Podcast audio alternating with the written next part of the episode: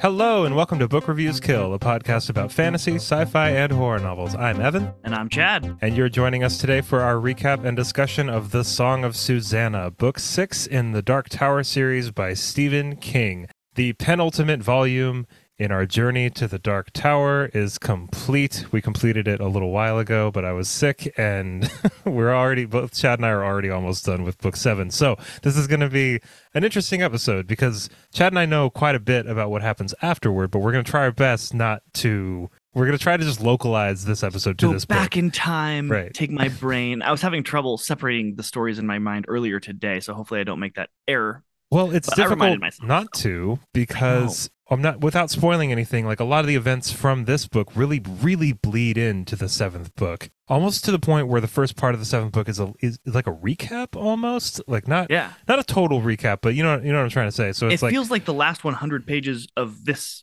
of what this book should have been. Well, and that's the interesting thing about book six is that it it's more than anything a bridge book. If there is a bridge yes. book in this series, then book like six is filler. absolutely.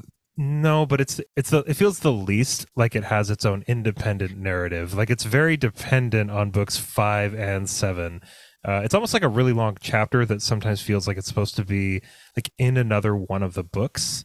But it is. I mean, it's it's it's a tonal shift from book five, in my opinion, and it, it's very consistent with book seven. So mm-hmm. it's very good. I like book six quite a bit, and I feel like a lot of the public sentiment around book six is that it's the weakest one in the series, but I honestly really don't think it is. I don't, oh, I don't it's definitely so. not the strongest. I would say book five is the weakest personally, but that's just me. I don't know what your thoughts on that are. I wouldn't say it's the, I would say probably book one, if we're just going for like the ones that really captivated me. Yeah. You yeah. know, like probably book one, but like I really liked book one, but in my mind, I see it kind of as a really long prologue, and it's a really good, really long prologue.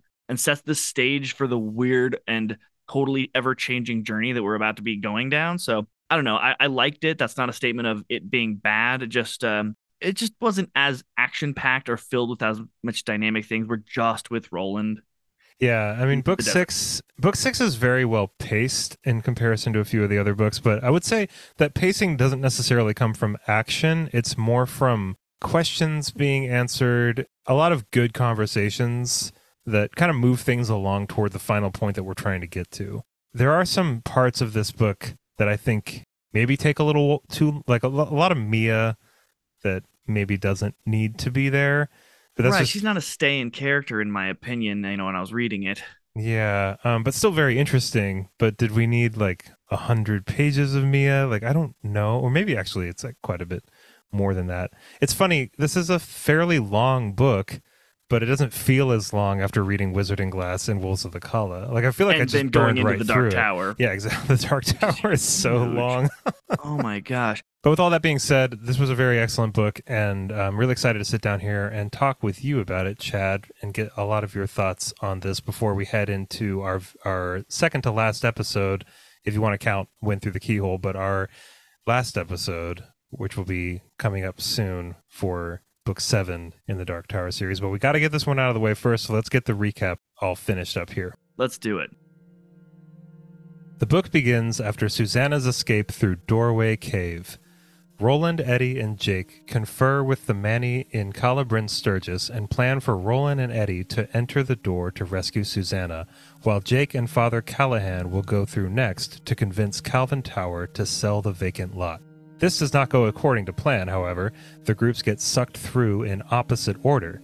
Jake and Father Callahan to nineteen ninety-nine New York, and Roland and Eddie to Maine in nineteen seventy-seven. Meanwhile, in New York City in the year nineteen ninety-nine, Mia is frantically searching for a place to have her baby.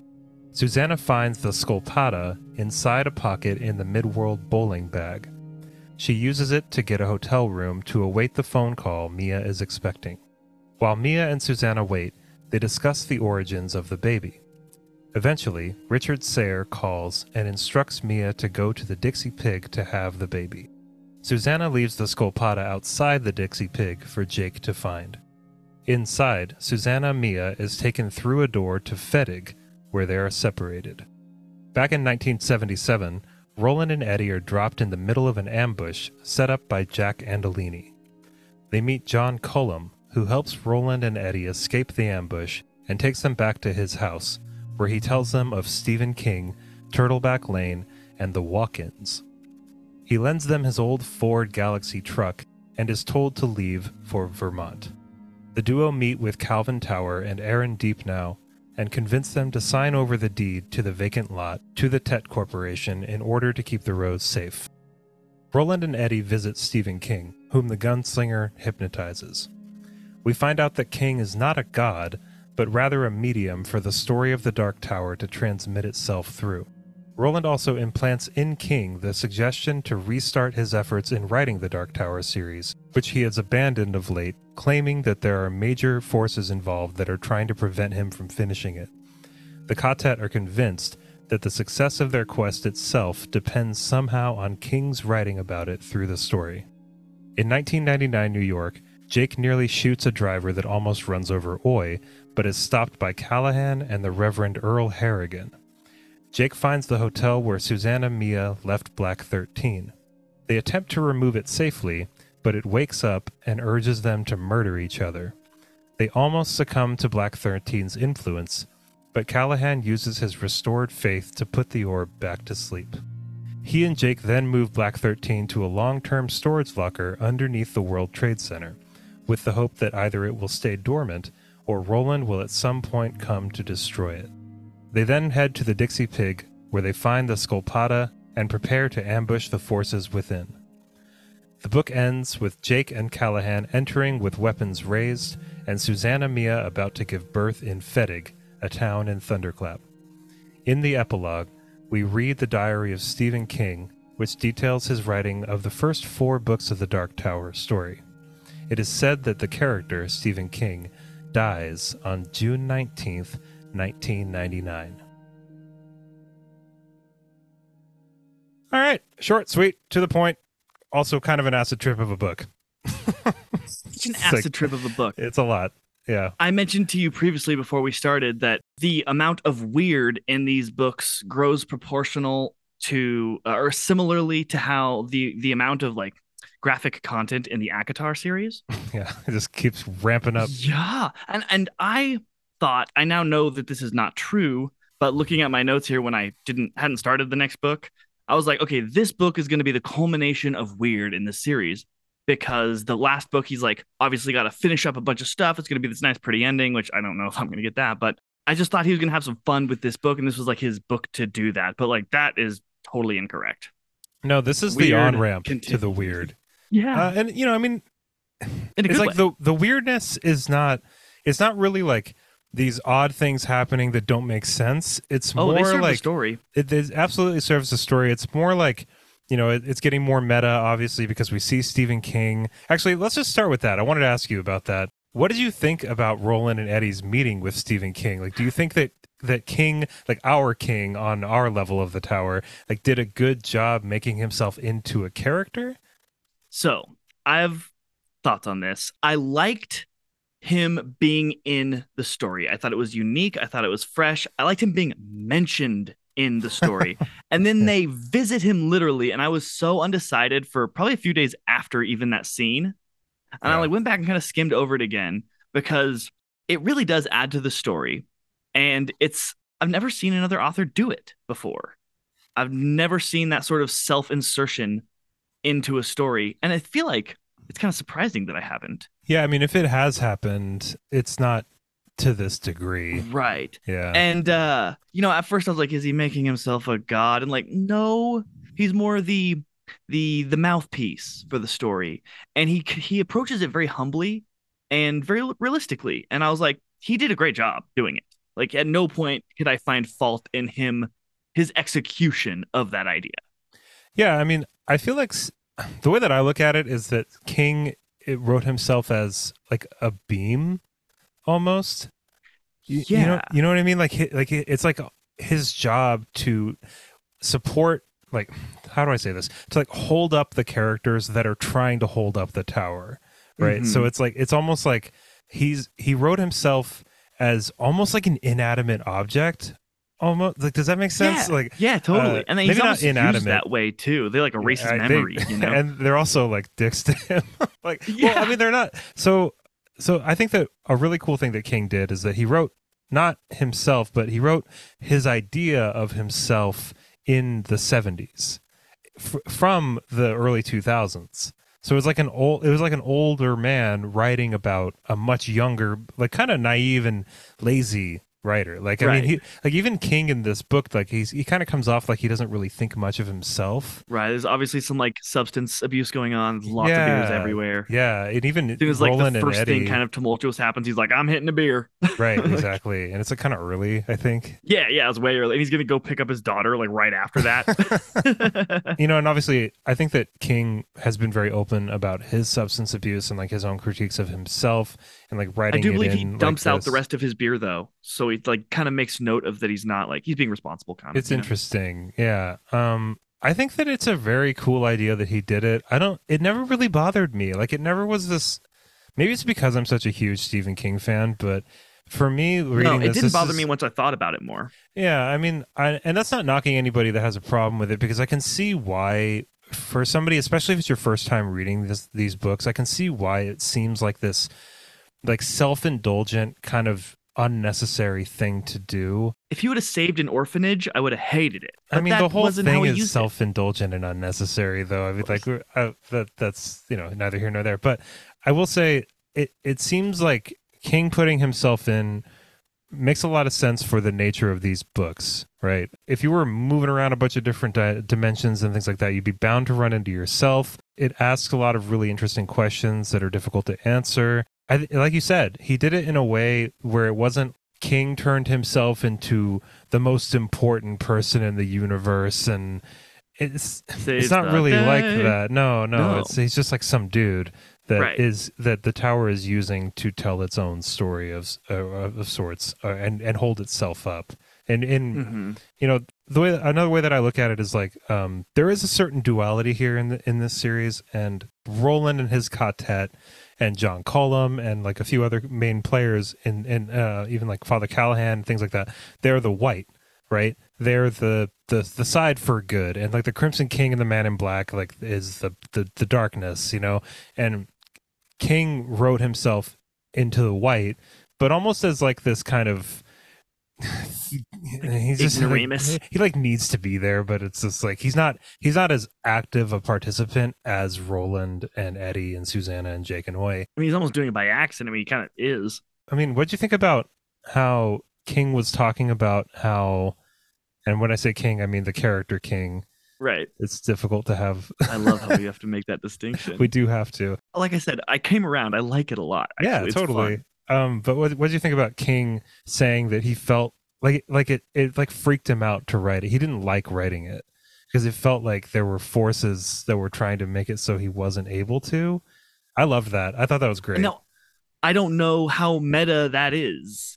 Like, did he literally feel like that, or no? It was it was like obviously the forces of the Crimson King trying to be like, don't aid the Ka-Tet. So I think it serves the story, and he wrote it in to serve the story. And I think also maybe he was using it in a way of like kind of expressing maybe where some of his reluctance to work comes from, or like his days where he feels really lazy, or he feels like mm-hmm. maybe he was excited initially about something, but now he's not anymore. And I'm sure that happens so much, even to like the best writers, where, you know, it, it feels like work, and it feels like they started something and they were excited about it, and then it felt like they weren't really supposed to be doing it, but then there's like another part of them that made them feel like they had to finish it, and they didn't right. really know like where that was coming from. Like, so I wonder maybe... if like his substance abuse was like a way to try to like numb the calling to yeah, write, maybe, you know? yeah I don't know maybe. I kind of got deep with it in my brain, but I'm sure he did too. I mean, and he's used uh he's like kind of like anthropomorphized or personified his substance abuse. um I think that Annie Wilkes in Misery is supposed to be a representation for like cocaine, or, you know, insert mm. whatever drug he was abusing. It was holding him hostage, you know, like it was it was keeping him locked up when he was trying to write and trying right. to dictate the way that he was writing, and he felt like without it he wouldn't be able to write and all this stuff. So I think that he is pouring quite a bit of himself into at least the the meta part of this book, if not a bunch of other parts as well, but this is like very uh, like obvious, you know, like this is oh yeah but and I think it's, it's very, pulled off. I, I agree I agree like I said, I kind of had to go back and listen to it again, and then I like made my decision after that, and I liked it. He executed well, and I think it's fun because I bet you at one point his editor was like, just this once, Stephen, just this once. And then he was like, okay, that's fine. But by writing himself into this story, he wrote himself into all his stories. Because this is yeah, the story, them. right? And so he kind of gave himself a well, it's like a most of them. ticket, so to speak, to, if he wants to, he has a mechanism that can take himself into any of his stories, you know? Yeah, like if he wrote like a sequel to um like Insomnia or something like that, then he could just throw himself in there and it would all kind of... Right. Now, the thing that I didn't really understand is like, okay, he's creating the story. So is that why he's protected from the Crimson King trying to kill him too? Because he created the Crimson... The Crimson King needs him to live because he's writing him too? Yeah, like I didn't... I knew that he was obviously kind of like the father of Roland and Eddie and stuff, but I didn't know if he was also the father of everyone else. Everything. So he's like mentioning the Crimson King. Um, I look at it... This is the way that I think about it, but like I think of it as like the the the other side of the white, or the Crimson King or the Man in Black or whatever. Whoever's influencing him is also influencing him to create who's influencing him. You know what I mean? So right, right. Like a, okay. Yeah. Oh like, boy, that gets know, deep. It's so crazy. Uh, brain, no. We just like lined two thought mirrors up and it was like... I know, exactly. Infinite. Yeah, it's like they need him to mention them so that they can get him to not mention them or like stop mentioning them or something. It's so... Uh, well, what I liked was he wasn't inner circle. Like he, like I said, his execution was very good. He wasn't just like immediately part of the group, because it would be easy to become that, knowing the characters as intimately as he does. But I think he was very much an outsider. I think that's why he created the John Cull- Cullum character. Um, and part of me, I don't know how true this is, but I, I wonder if he had written himself as Cullum initially and then split that character into two different characters. Like I wonder if he was like, all right, so I'm gonna like pop in and save them during this ambush, and then I'll give them a bunch of other answers to stuff. And then he was probably like, no, that's too much of me. I'll create this other character who is who is kind of... Cullum isn't Ka-Tet, but I, he like shares Kef with them. You know what I mean? Yes. It's it's like Cullum is a really interesting... He's a little very interesting... But that's kind of drifting into book seven. And yeah, we yeah, promise we wouldn't do that. I have questions. So, yeah, we won't fun. do that. Okay, so I didn't get about the whole Stephen King sequence, and especially the ending when he fleshes it out a little bit more, where he's talking about his wife warning him from the the jogging, and then he he dies, right? He like writes his own death, kind of? I, I don't get it. I think we're going to have to talk about that in episode seven. Okay, um, okay, it's not finished. Right, yeah. Um, okay, because I was really confused yeah. on that. I was like, wait, what? He did write himself dying, but right. they have to...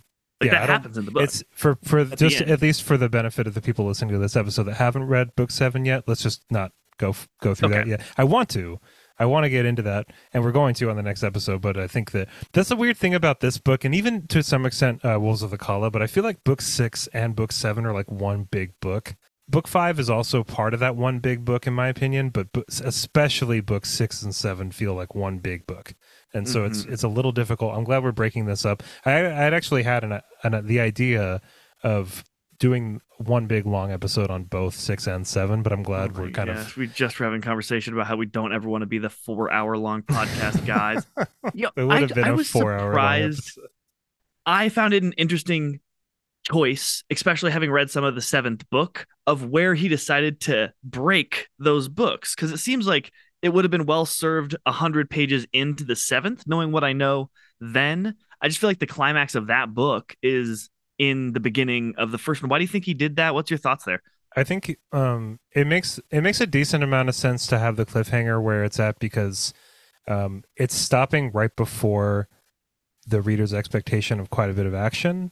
Mm-hmm. So, but it does feel like you're you're ending on no action almost. So it it's it's an odd place to stop it, but yeah. it feels very abrupt, because they just like Jake and Callahan just kind of walk in there and then that's the end, you know, except for right. the, and the you're postscript. Like one of these characters is probably going to die, or both, or like who, or you know what I mean? Like you're you're left in this spot, because like Jake and Callahan, I really love Jake and Callahan together. Me by too. the way, they had some really excellent and conversations. Oy, Oy. Can't forget Oy. Well, okay, we'll never forget Oy. Oy is always yeah. in my heart, but. Um, before they walk into the Dixie Pig, Jake and Callahan are this basically, they're like resigned. They're both pretty sure they're about to die. Yep. In a, you know? in a brave way. Yeah. They, but they don't like, even know. Like stoked, not stoked for their death, but like excited oh. to experience the, the justice, you know, like Oh yeah, they're for the white man. Like yeah, like they're, they're Jake kind of has like a like violence hard on, just like all right, this oh, is what we're gonna do. Jake in um, this book is so great when he does like the whole like I'm walking here, like that whole yeah. part where he's about to shoot that guy for almost hitting Oy, which I would probably do if someone almost hit Oy too. I'd be I almost stopped reading because I thought he was hit. With, oh yeah, I was like, if Oy dies that way, like I'm just getting sorry, hit guys, by a car. I'm oh, not God. gonna finish this. It's okay like if Stephen so King mad. gets hit by a car, but not if Oy gets hit by a car. No, no. I was very, very uh, upset for a second there. I was like, no, he didn't. Yeah, I think that um, uh, Oy and Jake and Callahan were probably the high point for me, and it's it's cool that it's like left for the last part of the book. I think even King probably knew like Oy and Jake and Callahan work really well together, mm-hmm. and having them be kind of the, I mean, I liked Mia and Susanna quite a bit too, especially when they're in Fettig and talking and we get a little bit more light shed on Mia.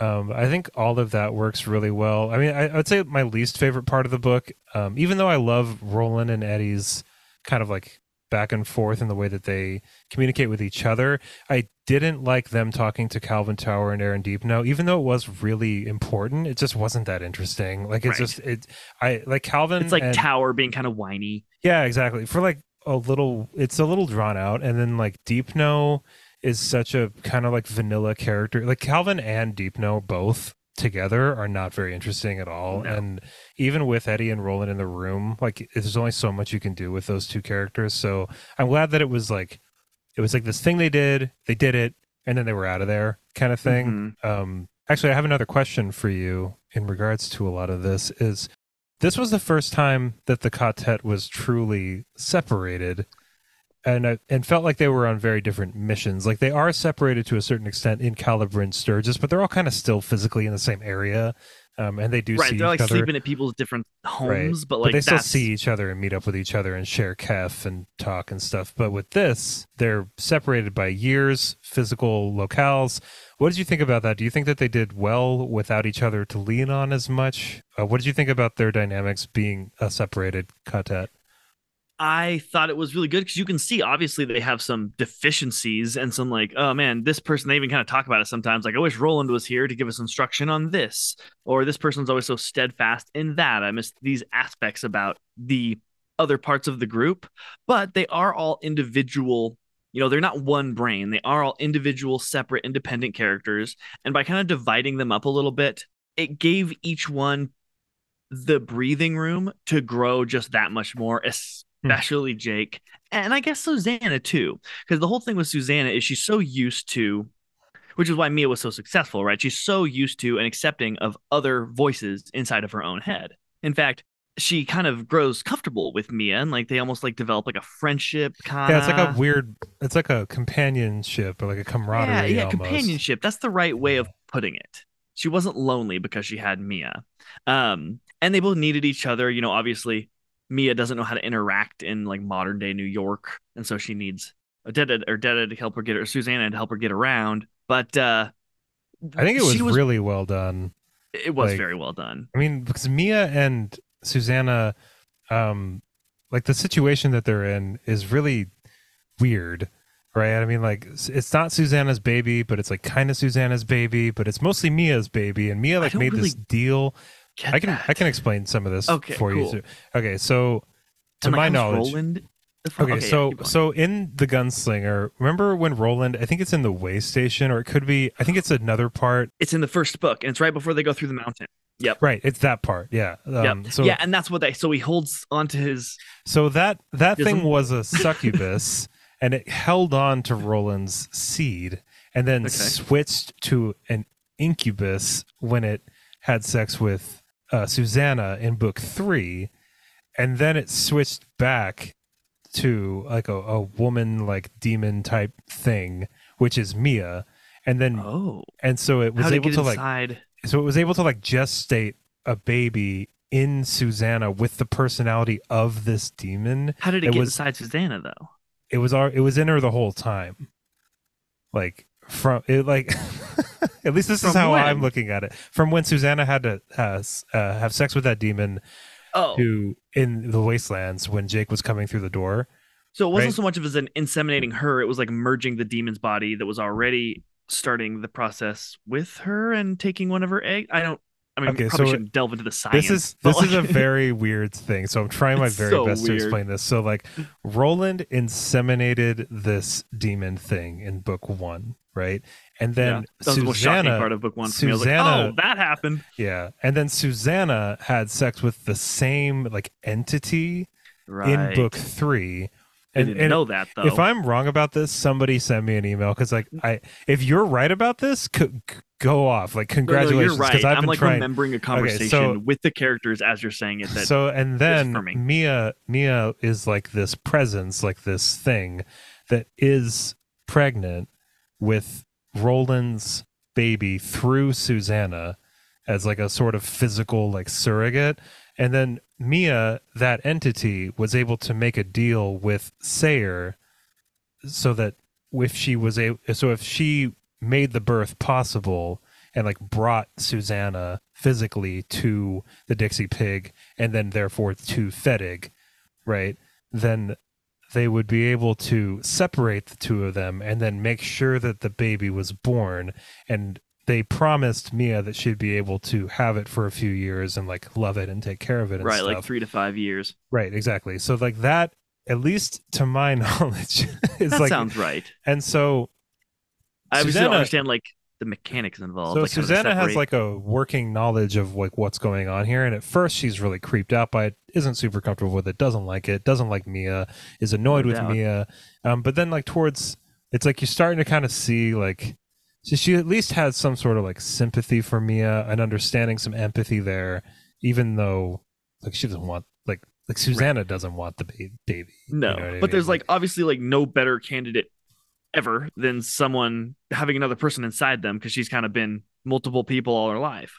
Yeah, it's I would I would say as far as weird things in these books, that takes the weird cake. Uh, you know what I mean? Like that's one of the things where King really took the ball and ran with it. Yeah, and whatever. Was, I mean, because like Detta's still about... around. She still comes up from time oh, to yeah. time. Detta's still there. Yeah, she's like not as heavy as a operator of the um machine that is Susan, but like you know, she'll pop out from time to time and say super mean things, or be when like when Susanna needs to be like super tough and mean. I was gonna say, yeah, it's like not even just that Detta is mean. It's like Detta is She's just working a little, together, right? Um, well, what I'm curious about is like, is Susanna, and this is something that I still don't really know for sure after my, even my second read through, but like, do you think that Susanna is a, a wholly different personality, or do you think that she's a combination of Detta and Odetta, or do you think that Odetta, Detta and Susanna are all wholly separate personalities, and then Mia was like this fourth kind of personality? Because I, I, I feel like Mia isn't as much Mia isn't like Detta. No. You know what I mean? Mia's like this whole no. other thing. Whole other thing.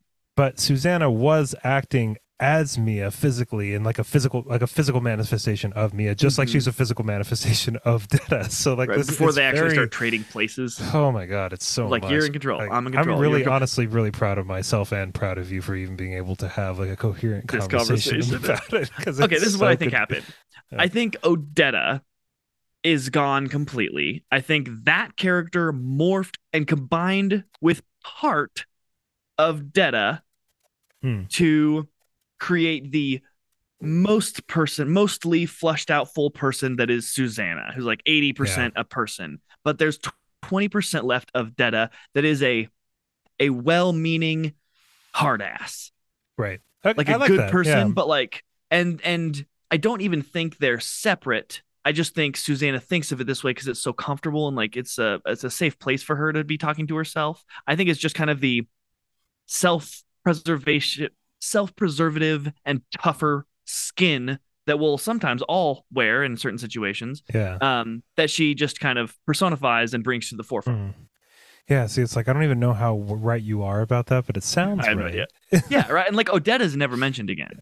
Uh, she is though. It's just Detta, and it's just Susanna. Oh yeah, no, you're right. Ode- Odetta is not. Odetta, Odetta yeah, yeah. Odetta's gone. I have another question here for you.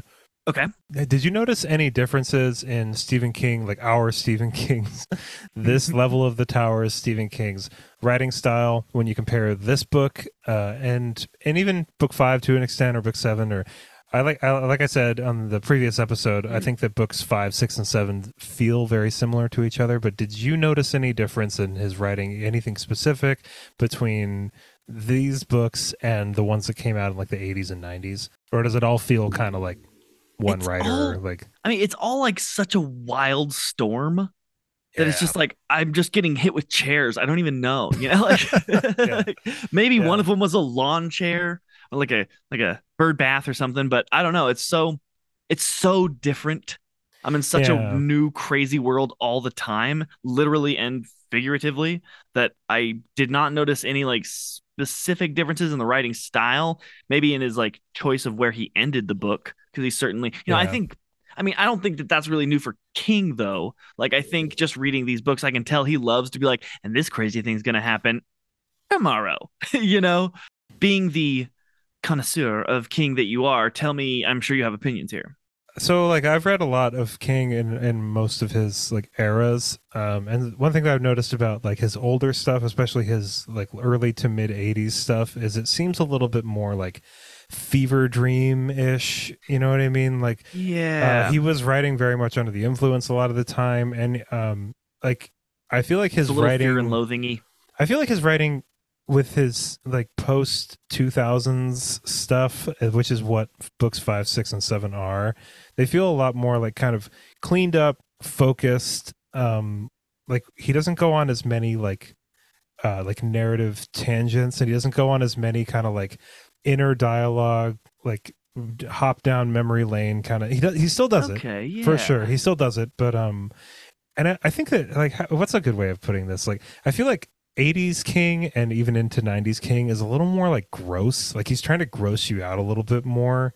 Totally. And then in as he's gotten a lot older, I feel like he doesn't do it naturally.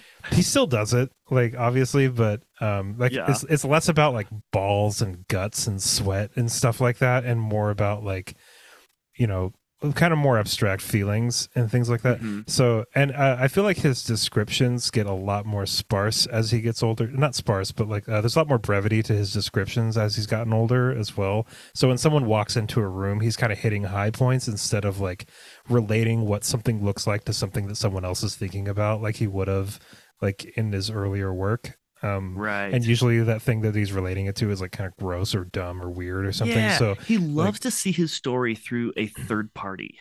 Yeah. And he still does it as he's getting older, but I feel like it's just a little bit more focused and a little Better. bit more like kind of, he's just like more on the ball with stuff, which sounds like a compliment, but I am, I much prefer his like older, more like visceral, like, yeah, I kind of like prefer that stuff. It's just, it feels like more of a voice.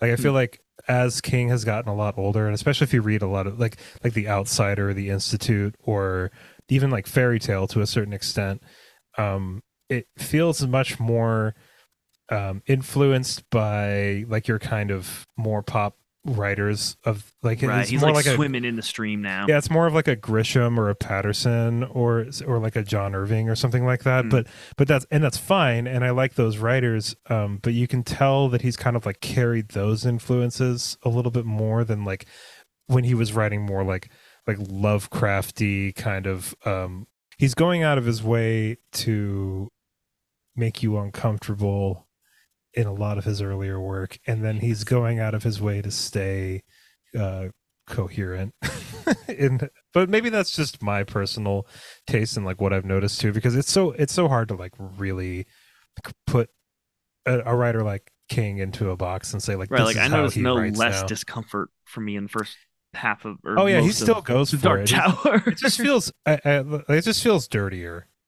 Yeah, the earlier okay. stuff feels dirtier, and this stuff feels more cleaned up. At least that's how I'm thinking of it, you know. Almost in like a literally like, visual sense too. Like yeah, that's what it. Yeah, yeah, for sure. Yeah, like an aesthetic. So one thing, and I I haven't read enough King to know if this is like a thing that he does often. So like this will uh, I'm gonna try to turn this into like a question format. Does he do this often? When there's a random little like what the hell moment when King and when Eddie and Roland just get done with going through the cave and they have their gunfight, And Eddie sees Roland tap his throat tr- three times. And then he's like, oh, I need to ask Roland what that means. And then King's line is crazy. And it says, but he would never get the chance, as the next time he would think of it, death will have slipped between them. I'm like, whoa, whoa, whoa, whoa. Did he just tell us one of them would definitely die? And it's like sneaky there. So random. Like you yeah. would almost, I almost like skipped over it. I yeah. was like, whoa, whoa, whoa, what? Yeah, like, it's funny. Like, I wonder if it's like, I mean, obviously this has been edited. This has been combed over. Uh-huh. You know, but like some, it's just like, is he telling that to himself? Is this like his way of taking notes on his own work? And he just like right. accidentally leaves. I wonder that sometimes too with a lot of the stuff that he writes, where it's like, dude, are you sure you meant to like leave, leave us that in there? On that? Like, like it, he ends chapters really frequently with of just being like, and that was the last time they ever saw each other. And it's like, wait, right. why did you do that? You just like, answered the did... question of the mystery that you left it on. Like what? But uh, I think he does a really good job at it because it, it, it, he doesn't give you the whole, like he, you know, it's not like, th- and that was the last time they talked to each other because of this. You know what I mean? It's mm-hmm. like, now you're going into this situation with more knowledge than you thought you were going to, but still not enough, you know? So I think he does it pretty well, but it's, it's just like, it seems like one of those kind of like, almost like no brainer rules of writing. Like, don't give away the whole farm, dude. Like, what are you doing? Like, what you want people to be surprised, but somehow you still are, you know? Right. Yeah. So. He's like, he's like, I'm going to tell you guys a joke. This is the punchline though. Okay. Now let me hit you with a joke. And then it kind of ends somewhere other than you thought it would take. Yeah. You. Even though you had the punchline. Right. Which, which is, is almost really like cool. more clever. He's the man. So he is the man. Um, so a thing that I really liked was he gave Eddie the opportunity to relapse, and he didn't. And it was like, I'm glad we didn't have to go through that again, but I'm glad that oh, he yeah. was presented with the option of going back down that road. And yeah. Even's kind of like stoked on. He's like, yeah, I'll take some. And yeah. then he's like, no, no, no, no. Yeah, no, didn't no. he say like, I want four of those Percocet or something? Yeah, yeah. And the guy's like, really? You want four? And he's like, I'll, I'll, I'll oh, be fine. Definitely. But he doesn't do it, which is really cool. I mean, he does take it for the gunshot wound that he has, but then he has the opportunity yeah. to take more later. And yeah. then it's going to become kind of like druggy behavior. You know, like he needed it medically for right. that. But not like he didn't want to party. Right, right, exactly. Or, but he I mean, probably he did want did, to party, but he didn't. But then party. He kind of stops yeah. himself. Uh, that, and then my other favorite part was just the conversation that Jake, kind of the rundown that he gives the priest. Yeah. Before going into, which you know we don't get in this book, but man, it was just, it's just Jake has come so far. He's just such a little man, and I'm like, I'm proud of him. You know? Oh yeah, we're we're all proud of Jake. Yeah, I just Bro. had like tears in my eyes. Like, yeah, yeah. you tell him, Jake. He's like, you stay ten feet to my left. As yeah. I, as I go forward, you go forward. Like, ah, oh, just man, the fact that like he's leading that charge, like he's Roland's son. Well, oh, he's Roland's son. It's so Jake perfect. Is wonderful. Uh, okay, so we're gonna wrap it up here. Uh, I just want to ask you. I don't know if even we'll be able to wrap it up after I ask you this because this could lead us down. Uh, mm-hmm. I'll try my best. Um, And this is my only opportunity that I'm going to have to ask you this question. So I'm going to ask you right now. How do you think book seven is going to end? Stephen King has proven time and time again his ability to go left when I think that is not even a direction the story could possibly go. And then it's and a hard left. Do it. Yeah. But he doesn't do it with bludgeoning his story. He never beats the hell out of his story. It like no. somehow naturally gets there. And you're like, okay, like, man, he's, he's very, very talented, which is cool that like we're able to realize that while he's alive, you know, not like two hundred years from now. It's like, cool, this guy's like just now getting realized for being what he is. I don't think it's changed very much from my prediction of the last one, which, and I think this is more of my hope than what I think is going to happen. I hope this story ends with Roland having sacrificed himself for the greater good, and kind of like a Jake going to fall moment, and he catches him, and in so doing so dies, reaching the tower, getting to the top level, maybe not having it be empty, though I don't even know what that means. Um, but obviously it's like not a good thing. So it's always like said with trepidation of like, and it could be empty. And it's like, what is that? But it's like the tower levels aren't, they're like all the worlds. Like what is an empty world? I don't know. So, and I hope it ends with like Eddie and Susanna living hand in hand, happily ever after. uh, bad guys dead, Jake kind of being like their son, but also cooler than them. I will be fine if Oy kicks the can in this last book if he does it in a way that saves an entire level of the tower. Okay, cool. I can't say anything about what you just said, but it's really interesting to hear. And by the time you and I are sitting down to discuss the, the answer to the question that I just asked you, that'll be the seventh episode of our journey to the Dark Tower. And what a journey what this a has been. Journey wow. It has been. Yeah, I'm so happy that we did this. Uh, this this series was a really long time coming um, for yes. the podcast. And I, I, and I almost wanted to start the podcast with it, but we went, we didn't have our chops yet. No, uh, we, we, we can, it's like starting with Malazan or something. We got to work our way up to it. And this is one of those, you know, we say this about every book, but this one especially is the journey was hugely augmented with not only the listeners, but especially like you and your brain and your knowledge of Stephen and your passion for for the King writing the books of or his works of literature.